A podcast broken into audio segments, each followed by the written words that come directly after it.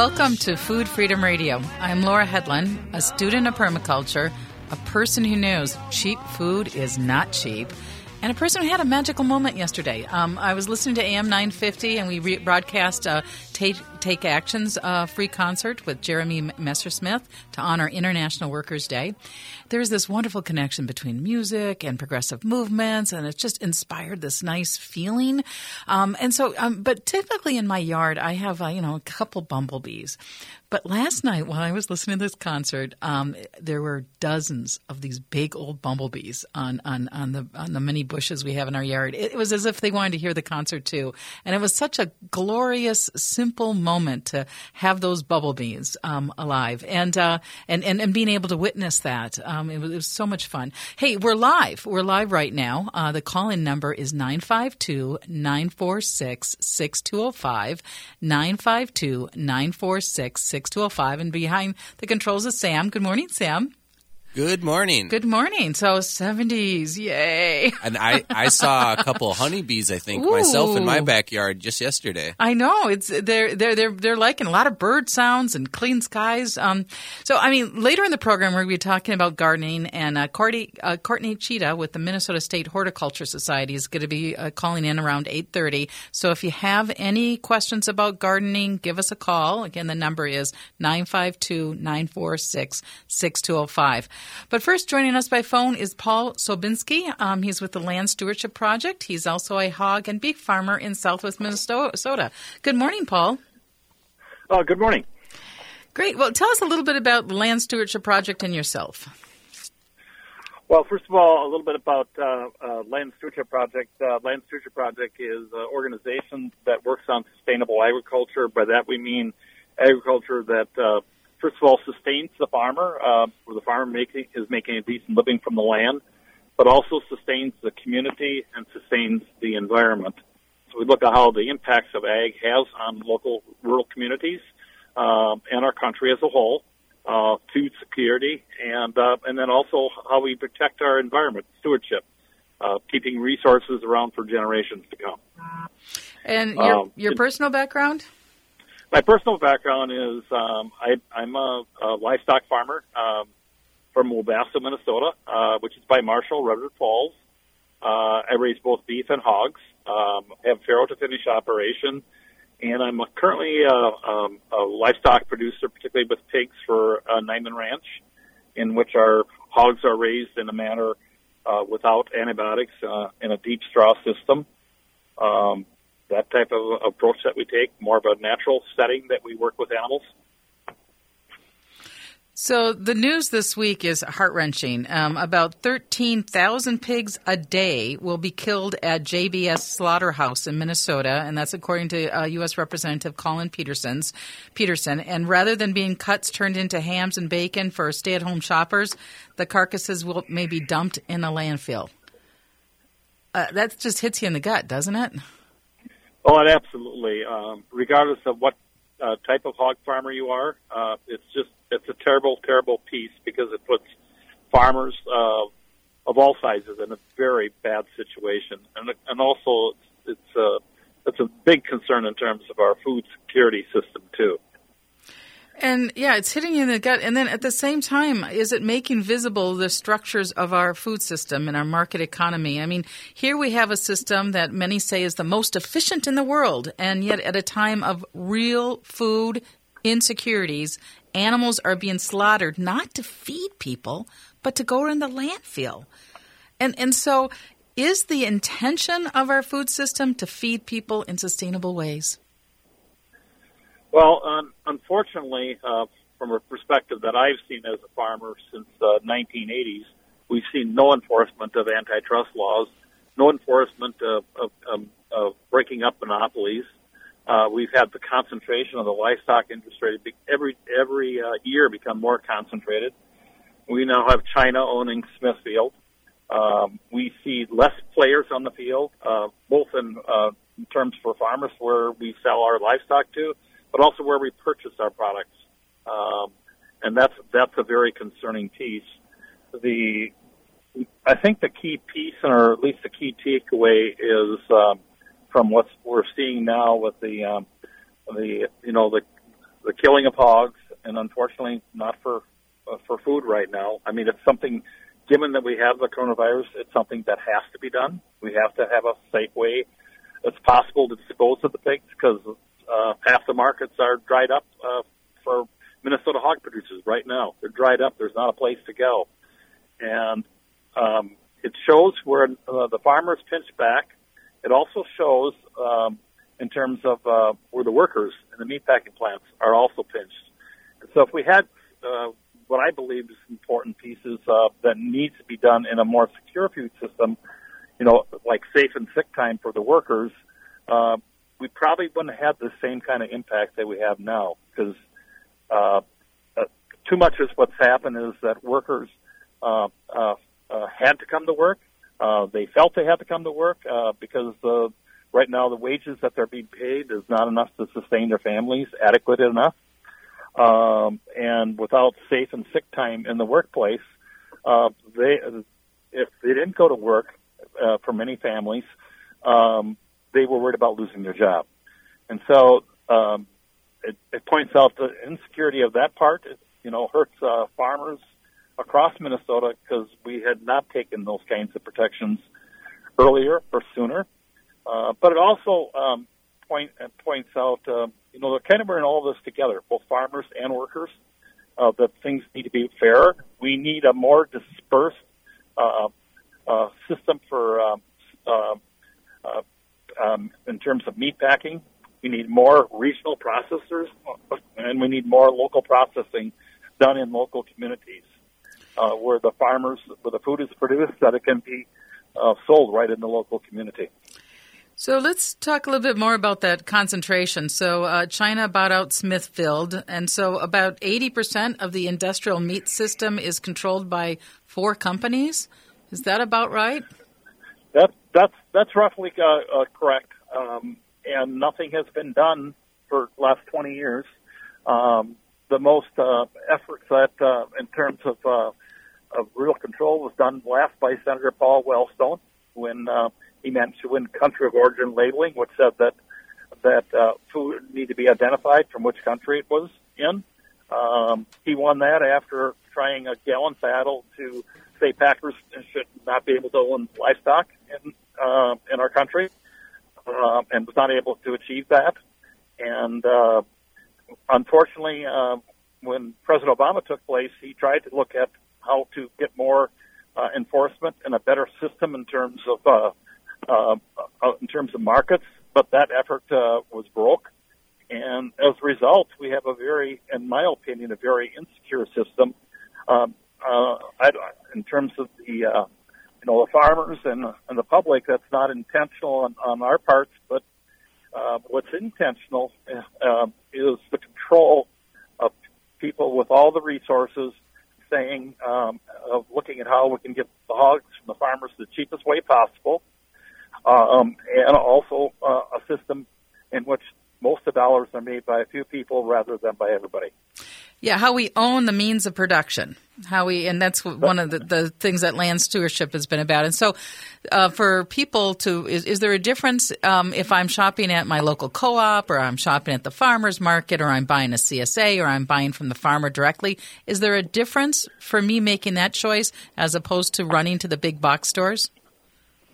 Well, there certainly is a difference. Uh, there certainly is more choice. Uh, more cases, there, uh, those dollars, uh, if if they can be done, spent more in a local setting, like a, a co-op, those those entities are most often farmers directly market with those local local small co-ops, um, and and uh, that and it means there's more dollars returned to the farmer.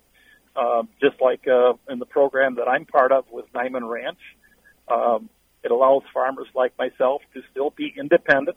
That means we own the hogs, and uh, and we get a little bit more for what we do for the added value that we have of providing, um, you know, a choice for consumers um, to, for example, have antibiotic-free pork. Cool. And tell us a little bit about the difference between independent farmers and contract farmers, how that system works. I know there's really good information on Farm Aid's website, but has that has that been a problem? Oh, it's a problem in the sense is that in about um, 1998, when hog prices went down to about eight dollars per hundred, uh, worse than the depression of the 1930s that my grandfather experienced. Uh, that's what I experienced as a hog farmer, and uh, I was only left with I was left with two choices: either uh, be part of an integrated system, that means be a contract feeder uh, for a large entity, meaning where I don't own the livestock, or maybe have two or three barns, you know, a couple thousand head in each barn, and um, and and and the, most of the dollars would go to to the integrator, to the to the entity in which I was contracting with. I would go into debt to put those barns up, and still most of the profit went to somebody else other than the farmer, and yet the responsibility sits with the farmer. Um, so it was a way, um, basically, it was a way to cheapen up the supply of hogs going into the major meat packing companies. And the major companies, it's a system that they wanted because uh, a way to get cheaper meat. Um, in the in back in 1986, when uh, uh, we had one time uh, strong unions across the nation in meatpacking plants, uh, where workers retained a, a, a very good salary, and we had a more dispersed system where farmers marketed to. The meatpacking industry broke P9, in my opinion. Uh, the uh, union at, yeah, Austin. Paul, we're going to have to take a break, but when we come back, we're going to talk about the uh, Hormel strike, the P9 uh, strike, and what it meant for workers and for people, and, and how do we how do we do something better? How do how do we change our food system?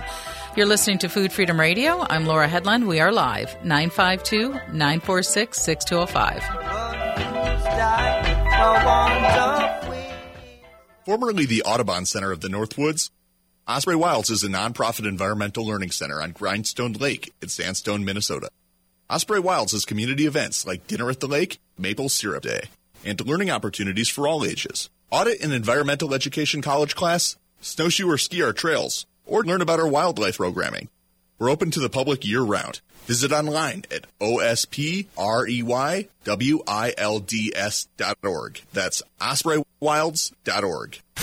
This is New Beginnings, hosted by award winning broadcaster and speaker Freddie Bell. Freddie, this generation of the baby boomers, people are living longer, so the baby boomers are taking care of elderly parents. Let's talk about your health, and specifically, let's talk about Medicare. Our show features the concerns of America's 78 million baby boomers in employment, finance, health and nutrition, and even entertainment. Join us for New Beginnings, Saturday mornings at 11, brought to you in part by Vision Loss Resources. The British are coming! The British are coming! The British are coming! Hey, you there! I'm Paul Revere. The British are coming. Where is everyone? Ben Franklin dispatched an evacuation warning on Facebook. Didn't you get it? Hi, I'm Chad Hobart with Social Media MN. If your marketing is behind the times, contact us today online at socialmediamn.com or at 763 244 4058. We can help your business message get dispatched and selected on social media and Google search. We offer uncomplicated, results driven, and affordable internet marketing solutions for businesses of all sizes. Socialmediamn.com or 763 244 4058. Hi, this is Laura. These are indeed confusing times. So much of our life, education, business, meetings have moved online, yet not everyone has internet access. AM 950, the progressive voice of Minnesota, is here for everyone. Radio reaches people without internet. In fact, radio reaches more Americans than any other platform. 92% of U.S. adults listen to radio every week. Radio connects. If you know some organization, maybe a religious or civic group, seeking to engage and knows that a Zoom call costs money and does not reach everyone, consider a taped or live broadcast on AM 950. Perhaps a virtual not so silent auction, recovery support, spiritual support, business networking, poetry slam. If you want to learn more about creating a live or taped message on AM 950, call 952 946 8885 or email laura at am950radio.com. AM 950, the progressive voice of Minnesota, here for everyone. We all do better when we all do better. That means everyone. All genders and colors just. Welcome back to Food Freedom Radio. I'm Laura Hedlund, and we're playing a little music from Jeremy uh, Meister, Meister Smith. We had the broadcast yesterday with Take Action Minnesota, and that's a quote from Paul Wellstone. And uh, with us right now is Paul um, Sobocinski with uh, the uh, Land Stewardship Project. And Paul, you referred to Paul Wellstone's agricultural work. Um, some was successful, some he kept fighting for. What do you think Paul would say of this moment in, in our history um, with everything that's happening with our food system? Well, Paul would first of all be calling for a breakup of the large meat packers uh, in this country, that he would be ca- calling for immediate investigation, but also calling for action. He would be calling for a new investment in more livestock processing across the, uh, across the country, uh, more uh, smaller packing plants he would also be uh, supporting uh, more uh, regional development of those packing plants, more uh, support for uh, making an opportunity for local lockers in every community across the country, uh, enhancing that. He'd be putting the emphasis there. Um, he would be saying he would be immediately calling for a moratorium on, on farm foreclosures all across the country uh, to provide farmers uh, relief to say and uh, through harvest, saying hey, we got to say all farmers, regardless of what we believe or what we value as a system, that there's not one farmer in Minnesota or across other states that should be going out of business because of what's happened with the coronavirus. Uh, he would call for protection for them, and then he would be calling for how do we create new systems where more dollars are returned to farmer, but also more food secure system uh, for our nation's consumers. Let me get the news. Uh, this week, starting Wednesday, 13,000 pigs are going to be killed at JBS Slaughterhouse, um, according to Representative Collin Peterson. And rather than being turned into food for people who are becoming more food insecure, those carcasses, carcasses will most likely be dumped in landfills. I mean, this just hits you in the gut. It really does, and and it's just. I, I mean, I, and I loved your answer to what, what we can all do. I also um, I wanted to give a shout out to Wendy Pilot. She did such a wonderful job of just um, putting out there a compassionate and hard look at our entire food system uh, when it comes to treating animals with um, dignity, to say the least. Um, so. Um, so, and I know as a, as a hog farmer and a, a pork and a beef farmer that really works in a, a more of a sustainable way, what what is the difference from factory farming and the farming uh, that that you do? Well, the difference really is is the um, we we happen to provide a more of a natural setting, um, and whether a person, um, uh, I think the difference is the ownership of the livestock is owned by the producer um, in the setting that I work in. Um, we also have other independent producers who are not part of a Niman system, um, and, but there's so few of them compared to what we had in the in the mid '80s. And but those independent producers, whether they're part of the Niman system um, and not part of a vertically integrated contract system, uh,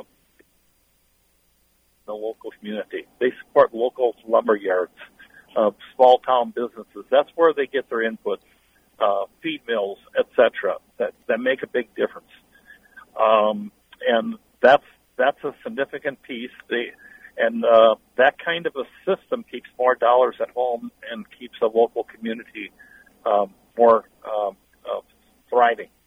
And I know this is going to seem like a real naive question to other people, but if killing 13,000 pigs a day to put them in the landfill, um, uh, you know, there are videos out there on permaculture sites. I mean, about how to use humanely slaughter pigs. I mean, why can't something else happen now? I mean, um, is there any way to change this? I mean, it just feels so outrageous. I mean, uh, Wendy said a blood boil um, to to hear about what's happening, and uh, um, so um, let me just say this piece uh, about that. Uh, yes, it's appalling that we're slaughtering pigs right now. Um, I know that, uh, for example, at the JBS plant where that's happening, that a big chunk of them are going into rendering, which is uh, a very safe way to handle uh, livestock. And I'm sure they're looking also some at composting. And yes, there might be some cases where they're going to landfills. It's kind of like a necessary piece right now uh, that that happened. what's more important um, is that we get these plants up and running again, and that that we have safe conditions for workers. That if workers feel they need to stay at home or have a family member sick, that they still have dollars coming to support their families, uh, and get that going just as fast as we can. Um, what Minnesota has demonstrated, what Governor Walz has demonstrated by saying, you know, by trying keep people home, and Minnesota's extended the time. Uh, Governor Walz has shown strong leadership by doing that. If he had not done that, the example what we've had at JBS, we'd have going across all across the state. And I know people are saying, you know, I'm a farmer. I, you know, I want to be out. I'm uh, out and about. And a lot of people feel that, but we need to also be safe. And so I think Governor Walz ought to be commended for that leadership. But we also now need in this state to have a timeout for the farmers who are in trouble. So Land Stewardship Project is calling for extending the mediation period. That our legislature gave us a 60 day extension about three weeks back. We're saying that needs to be extended to December 1st through harvest so that uh, farmers can uh, uh, hopefully get a crop in, uh, financial situation improves, markets improve. We, we have hog markets down a third. Uh, some cases more. We have beef prices down significantly. We have milk in half. There's significant pressure. So we don't want to see any farmers, more farmers lost in Minnesota. That's what Land Stewardship Project first wants to do. Then, second of all, uh, provide resources to farmers, like through a farm advocate program. We need uh, an additional uh, over 300,000 more into the farm advocate program in Minnesota. Uh, we have a, a bill on the Senate side that gives 100,000 more, and we're thankful the Senate doing that. And right now, the House and their bill, uh, they need to uh, bring those numbers up. Um, so uh, we also um, support loan restructuring piece, an opportunity for a farmer who is in mediation to be able to uh, get a restructured loan through the Farm Service Agency in the state of Minnesota helping that some. So those are some immediate steps. Long term, we need to invest in a new, more secure uh, food security system with more local, local processing plants more local, more local. Uh, and I think you just might have uh, hit a spot with the website, but also um, the other thing is that right now this is a mental health crisis for many farmers, as you were saying. That it was a farm crisis before COVID crisis, um, so it's it's a tough time out there for many people. Paul, are you still there? I, mean, I think you may have hit a, a spot. So we're going to be taking a break um, in a, less than a minute, and when we come back, we're going to be talking with Cordy Courtney Tchida with the Minnesota State Horticulture Society. We're going to talk about what we can do in our, our own backyards. Uh, Paul, are you still with us, or are you um, well, I think I think we may have to say goodbye to Paul because he's he's uh, on the cell phone. But I really appreciated his um, contact and his insights. Um, you can get more information at the Land Stewardship Project. Um, there's a lot of different ways that we can reach out and connect with each other. And also, I just want to talk more about that importance of being responsible for our own local food system. You know, we all do better when we all do better. So, how do we afford uh, how do we do a food system that works for all, including beautiful bumblebees? Uh, you're listening to Food Freedom Radio on AM 950. We all do better when we all do better. That means everything.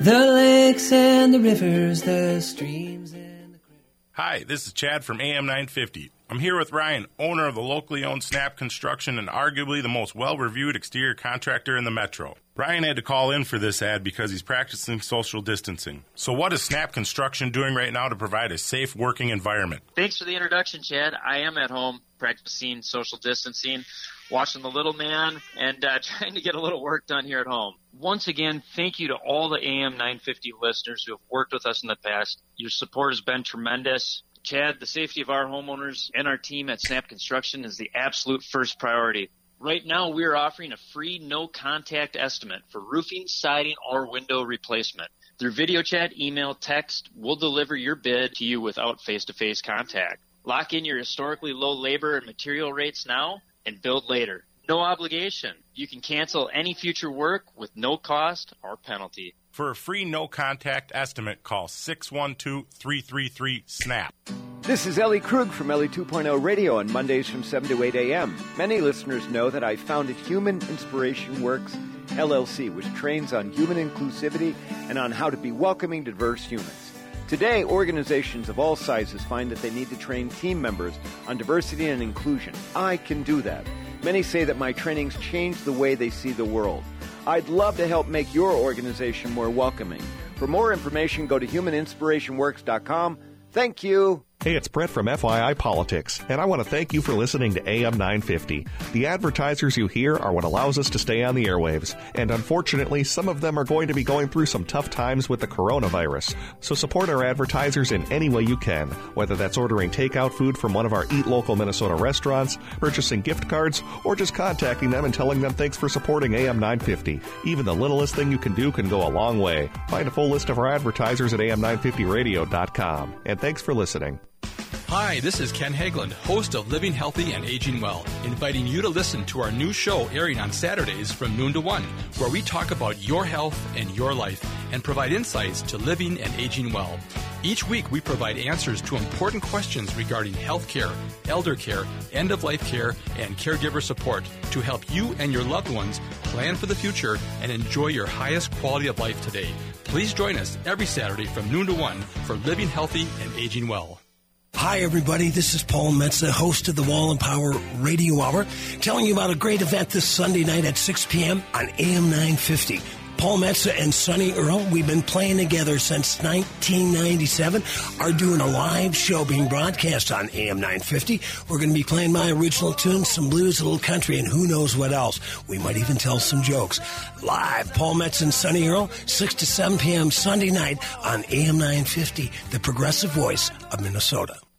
With your AM 950 weather, I'm Sam Turnberg. Today's going to be mostly sunny with a high near 75, while tonight's clear with a low around 47. Tomorrow, sunny, the high near 66. Monday, chance of storms a high near 59, and Tuesday, mostly cloudy with a high of 61.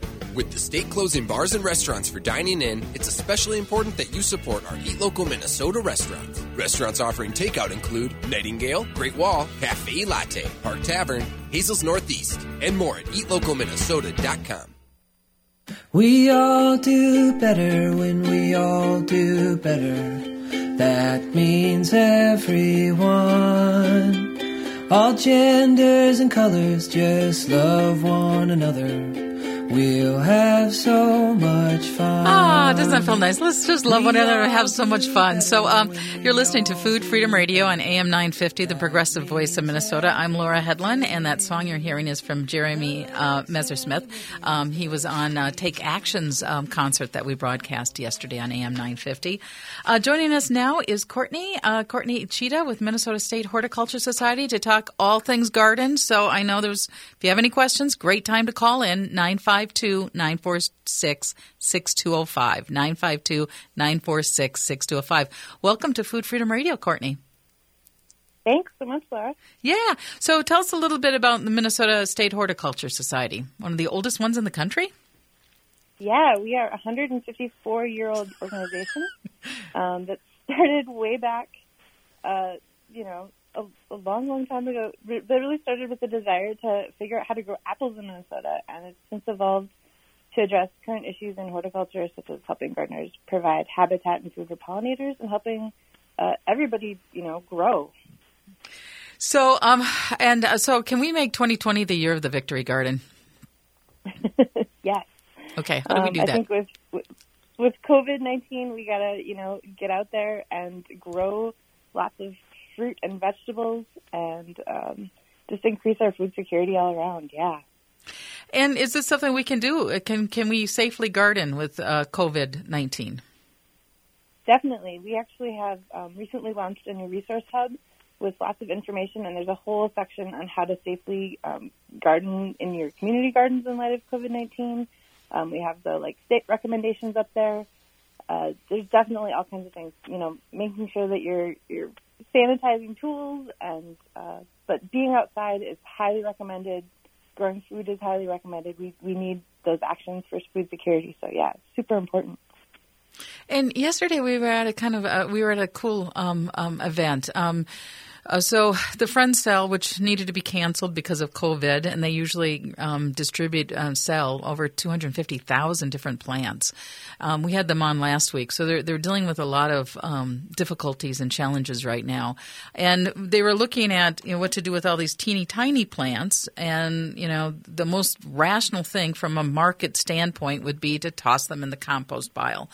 But that didn't feel right. It did not feel right to just toss them in the compost pile. So instead, the community rallied, and uh, hopefully they gathered enough $250 to pay for the transportation costs and a few other things, and they distributed these plants free to community gardens.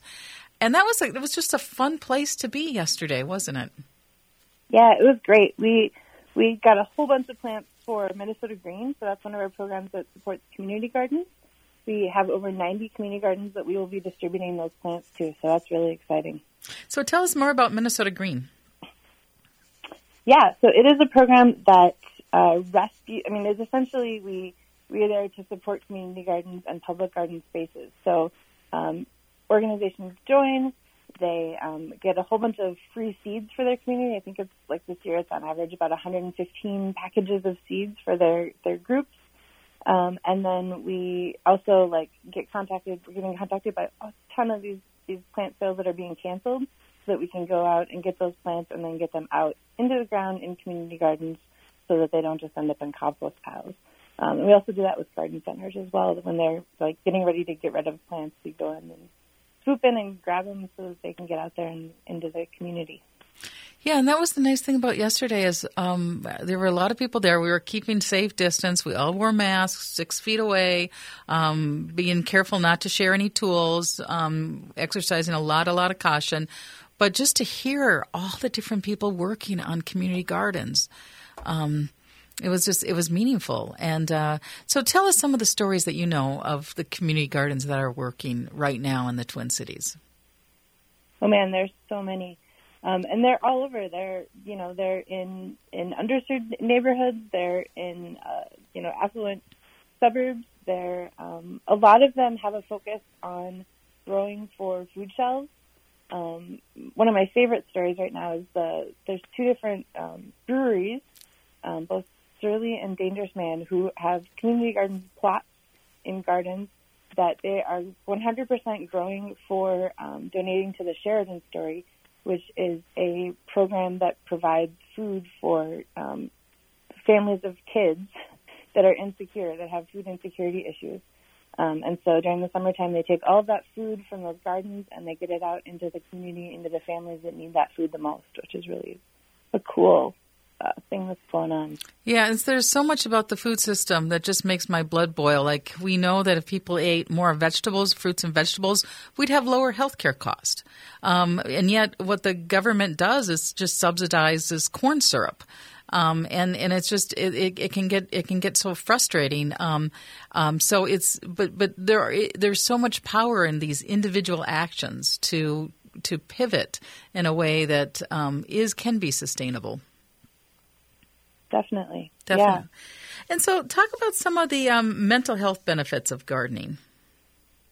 Yeah. So, there's actually studies that show that just putting your hands in dirt actually like releases endorphins and makes you happier. Mm-hmm. Um, and I've definitely found that to be true over the years. I mean, and just being outside, being you know around birds, being you know hearing those sounds of nature is such a soothing act. Um, it's definitely, you know, when you're feeling fried, getting outside and, and growing something, there's so much hope that uh, germinating seeds provide. I know that this, this spring I sort of started my own little personal campaign to just try to plant something every day. Hmm. Um, if it was, you know, spinach or carrots or peas. Um, and then, you know, watching those things start to grow has just been such a, a positive thing um, that just, you know, provides a lot of hope. So I it provides, yeah. It's so magical. Good. It's absolutely magical, it is. isn't it? Yep, definitely. It, it is. And I know there's a lot of studies that if kids grow vegetables, they're more likely to eat them. yep, exactly. You know, we, we kind of call it. Kale, eat kale. yeah, yeah. It, we have a culture that's like, oh, broccoli, yuck. And, but a kid grows and sees a little seed growing. So, um, uh, so talk about um, if someone has never grown any food before, what can they do? How can they start? Yeah, so we um, just launched a free Ready Set Grow webinar series on um, our our website northerngardener.org. Um, the first two of those sessions, seed starting and garden planning, are both available online for free. You can download them and watch them. The third one, growing vegetables, kind of a growing vegetables 101, is going to be happening this Thursday from 6:30 to 7:30 p.m. So you can log on and I'll tell you all about how to grow, all the ins and outs and tricks for for growing broccoli and growing Brussels sprouts and growing all those vegetables that we want to, you know, eat more of. Right, and um, uh, so uh, tell us a little bit about your personal background. What's what is your uh, how how did you get Yeah. interested?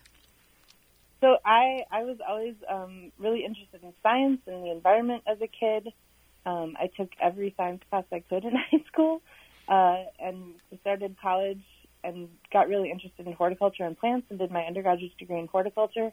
Um, I worked in a lot of different jobs in horticulture through college um, and worked at a native plant nursery after college, and then really just felt this desire to teach sustainable agriculture. So I went back to school and uh, back to the University of Minnesota, got a degree in agriculture education, and then sort of uh, fell into a position uh, running the student organic farm at the U of M for the last 17 years. And then just in January, I jumped over to the, the Horticulture Society to, to continue this work of uh, supporting gardeners and and to keep you know helping people grow things. And it's been so fun to see how many of my former students I run into now these days who are out there doing magical things out there in the, the food system work. So it's really cool. Yeah, and so um, uh, f- f- 17 years at the at the organic farm at the University of Minnesota. So um, you you know your plants. And again, I'm going to shout out to people if you if they have questions. I think the big question is when can we start planting things? And we should be worried about a frost still, shouldn't we? Even though it's going to be 75 today, we should be thinking So there might that- be a frost. That frost zoning is really for those warm season crops. So things like tomatoes and peppers, you should definitely wait till wait for those um, until at least you know May 15th, if not even June 1st. Um, but there's so many things we can plant right now. All the cool season crops can get out there. Um, I've had you know the peas, the carrots, the um, radishes, broccoli, kale, uh, all sprouting up. Um, they've all gotten snowed on and they're just fine. Uh huh. So even if it gets cold again and we get a little, you know, some snow flurries or a frost, um, a light frost isn't going to hurt them. Even a, you know, cold, you know, they've literally got, you know, two, three inches of snow this last little uh, storm that we had, and they're they've all just bounced back beautifully. So I think we have a lot of options that we can get out there and plant. Um, winter sowing is one of my favorite things that I've been doing is growing in milk jugs. So I have like, you know, 15, 20 milk jugs in my backyard um, that I've been starting seeds in. So um, get on. We have a great resource for for winter sowing and how to do that on our website as well. Um, and so, what's your idea of food freedom? Um, I think food freedom is all about just you know having the food available to you um, and and being able to grow it yourself and knowing how to grow it. That's that's a really important. That educational piece I think is really important. But then I think it's all about like supporting those local farmers too. Um, I know how hard it is to to be a farmer and to grow things um, for your community, and so supporting those farmers who are doing that day in and day out is really important to me too. Right, because I mean, we're having so much economic churn right now, and uh, uh, so much fear, and it, it's, it's it's so it can be um, overwhelming for so many people, and and yet the little act of watching a seed grow into a cow plant and buying these plants from each other, somehow I think we can you know create that that world we all do better when we all do better, including the bees.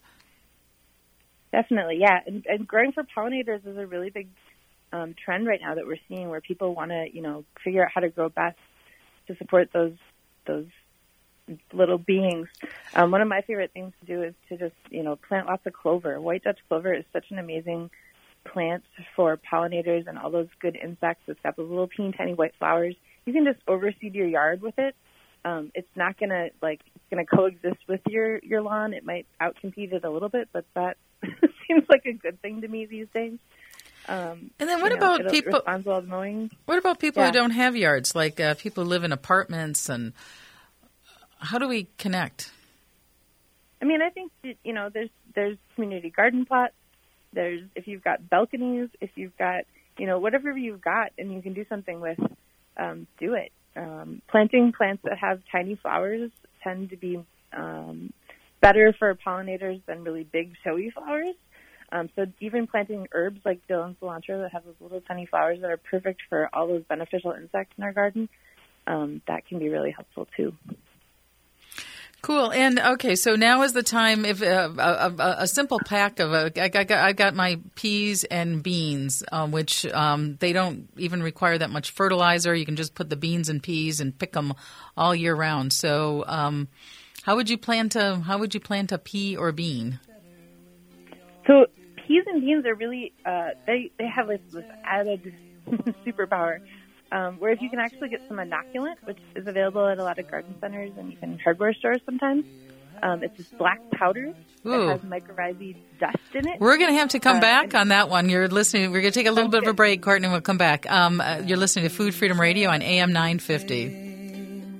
The lakes and the rivers, the streams and the critters, all that lives. Seward Co-op, serving the community for nearly 45 years, invites you to shop their two convenient locations, both offering the strong commitment to local producers and healthy foods you've come to expect. Seward focuses on locally grown and raised products, fair trade, and environmental sustainability. Shop their selection of meats, artisan cheeses, and house-made baked goods. Find Seward at 2823 East Franklin Avenue or the Friendship Store on 38th Street and 3rd Avenue in Minneapolis. More at seward.coop. I'm Candi Broeffle, publisher of the Twin Cities edition of Natural Awakenings magazine and host of Green Tea Conversations, a new show for people who are on a journey to take responsibility for their health and play a more active role in their family's well being. Join me every Sunday at 10 a.m. as I interview local experts who share the latest in natural holistic approaches in a fun and informative way. So grab a cup of tea and join the conversation as we awaken to natural health. Visit us at naturaltwincities.com. Formerly the Audubon Center of the Northwoods, Osprey Wilds is a nonprofit environmental learning center on Grindstone Lake in Sandstone, Minnesota. Osprey Wilds has community events like Dinner at the Lake, Maple Syrup Day, and learning opportunities for all ages. Audit an environmental education college class, snowshoe or ski our trails, or learn about our wildlife programming. We're open to the public year round. Visit online at ospreyWilds.org. That's ospreywilds.org. Finding the right lawyer is incredibly stressful. It can be tough to know even where to start. Don't just run an internet search for an attorney. Start with the Minnesota Lawyer Referral and Information Service, an enhanced program of the Hennepin and Ramsey County Bar Associations. They'll connect you with over 200 thoroughly vetted, qualified attorneys practicing in over 50 areas of law. Call 612-752-6699 or go to mnlawyerreferral.org. The right call for the right lawyer. Hey, I guess we found a new name for our show. Really? What's the new name? Pilot's Progressive Party. How did you ever come up with that? Pilot's our name and progressive fun is our game. well, what's that about? It's a one hour news show with progressive guests and information you normally don't hear on the radio. Well, that's so exciting. I have a few ideas for guests myself. I know they'll be progressive. Wednesdays from 5 to 6 p.m. on AM 950. The progressive voice of Minnesota. Even though these are challenging times, All Energy Solar is still committed to providing you a cost effective, environmentally friendly energy system through their zero contact protocol. Solar remains a great value and long term investment, but some of the incentive programs will be expiring soon. All Energy Solar can walk you through the entire process. They can evaluate your property by phone or webinar and can even complete preliminary design work without visiting your home. So start saving on your energy bill today and visit allenergysolar.com. We all do better when we all do better. That means everyone. All genders and colors just love one another. We'll have so much fun. Welcome back to Food Freedom Radio. I'm Laura Hedlund, and joining us on phone is Courtney. And uh, Courtney is with the Minnesota State Horticulture Society. We're talking um, gardening. And when we went to break, you were talking a little bit about the fertilizers and how uh, peas and nitrogen, uh, peas um, and, and beans can be so good for our soils. Yeah. So if you if you add a little bit of inoculant, um, so it's this black powder. Um, there's a couple different ways you can you can add it to those seeds. You can kind of dredge them through when they're dry. Uh, you can get them wet and then dredge them through. You can mix it with water till it's like the consistency of a runny yogurt and run them through there and then plant them. But what that does is it actually uh, adds the mycorrhizae in the, into the soil that can connect with those roots then, and then it'll actually pull nitrogen out of the air uh, and bring it down into the roots and for that plant, and then actually it'll help feed subsequent plants as well. So peas and beans are really, really great for your garden. Definitely grow those. And what's that product's name again? Uh, it's inoculant. Inoculants. Sure. Um, and what about okay? So uh, squash seeds. Is this a good time to plant your squash seeds, or should we wait? I would wait. I would wait till uh, at least the end of May, um, if not the beginning of June. They just really need warmer temperatures, warmer soil temperatures to really um, get growing. They can rot because it's just too cold for them. They want uh, warmer soil temperatures, probably in the 70s. Right now, we're hovering right around 50, between 50 and 60 degrees on our soil temperature. Um, and so that's great for all those cool season crops, but warm season crops like squash just want want you to wait. Okay, so but now it's time for cool season. So what are some of the cool season crops? Yeah, so um, it's any kind of green, lettuce, ch- chard, kale, um, spinach. Right now is a great time to plant some spinach. Um, but then also peas and a lot of other root crops as well. So you could plant radishes and beets. Um, you could turnips, carrots, all those kinds of crops, and then a lot of the, the kind of brassica family, broccoli, Brussels sprouts, um, all those kind of cauliflowery crops as well. And um, what's the difference between growing from seeds and growing from plants you buy? So growing from seed can be a little bit more challenging because you're putting down seeds and then you're sort of crossing your fingers and hoping that they germinate.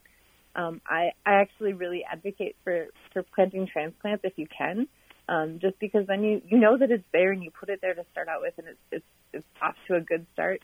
That can also help uh, minimize weed competition because it has a little bit of more of a head start over those weeds. Um, but both can be highly successful. Like there's a lot of crops that just don't make sense to grow um, from transplants, like like radishes. You, you just got to seed those. Peas, you just got to seed those. That makes more sense.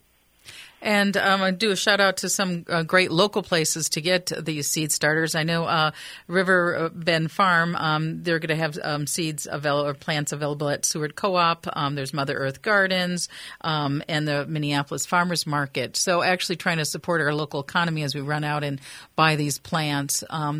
Any other, and, and, and, I know there's, uh, gardening is so personal. Everyone does it so differently. I have a friend that she, it, almost like you couldn't see that there's food in her yard, but it's almost all hidden among these uh, other plants. So, I mean, there's so many different ways of doing gardening. And so it's sort of finding your own little um, uh, place. Yeah. Yep. Definitely. Yeah. It's, it's, it's so fun. And some people, you know, like I am a tomato lover. Um, I, I used to grow 95 varieties of tomatoes this year. I have I have 24. 24 varieties from 95. That was your yeah. You are into science. Because I have to grow every size, shape, color I can find. Um, the red Uh-huh. the red brown ones are so boring. So yeah, like why not all those funky colors and very fun. Do you do you have a favorite out of 95? Oh God, no! I have like I have 24 favorites. That's why I grow 24. And I should for like you know 19 favorites and then six new ones to try this year. So yeah. You know, and 2020, the year of the Victory Gardens, there are so many people right now who can't pay rent. They don't have money left. And how do we, how do we do, uh, can, can we, can we grow food? I mean, how do we, how do we come together as that community where we all do better when we all do better? I mean, um, I know I saw one person reach out online. It was really sweet. I was like, I live in an apartment, and someone else put out, well, I'm not gardening, garden in my yard. There's a, a thousand Yeah. little steps people are doing all over the place. Definitely. And people are sharing seeds. Um, there's an effort in St. Paul where people are putting seeds in little free libraries for people.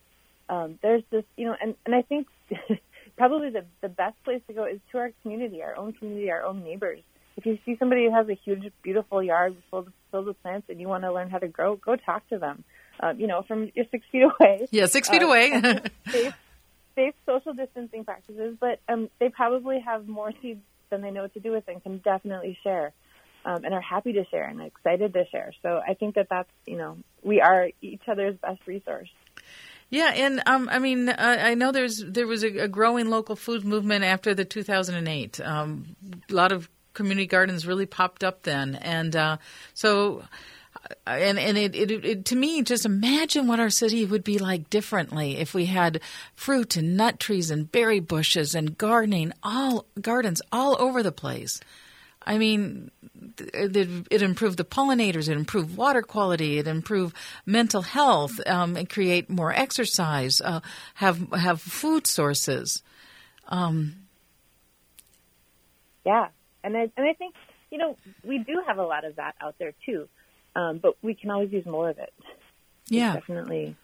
Yeah. So how how would someone connect with a a, a, a, a, a community garden? I mean, how can people connect into this community? You know, that's that's definitely a tricky thing. Um, you know, finding the con- right contact person for that is, is one of the things I was talking to someone with, with Homegrown Minneapolis, and they say that probably 40% of the emails that they get are people wanting to know how to connect with community gardens. And so I think that that's something that um, we at the Hort Society can kind of help support uh, moving forward. Um, you know, that's that's definitely part of our mission is to help support those community gardeners and people who want to garden. Um, you know, sometimes there's contact information at the if you can find the garden near you, try to find someone in it and they can connect uh, you to that. Um, there's a the community garden listserv is still alive and well and yeah. active. Um, and so that's a really great way. That's a e-democracy. E-democracy um, listserv, ComGuard. Yes. How yep. do people get on that? Um, uh, I believe if you just go to the e-democracy website, you can find a link. We also have a link on our uh, resource hub under the community garden section um, on how to a link to subscribing to that listserv. Yeah. That's so, a great way. Posting on there, we've had lots of people post on there as well to, to ask, you know, how do we find the person for this garden or yeah, there's yeah. some that that's a really cool listserv. I, I love it. So Courtney Tchida with the Minnesota State Horticulture Society. Um, what's the website and what can people find on your website? Uh, northerngardener.org. They also put out the, the Northern Gardener magazine. Um, there are just tons of resources to help get started on starting starting seeds, starting gardening, growing uh, lots of webinars, all kinds of great resources on that website.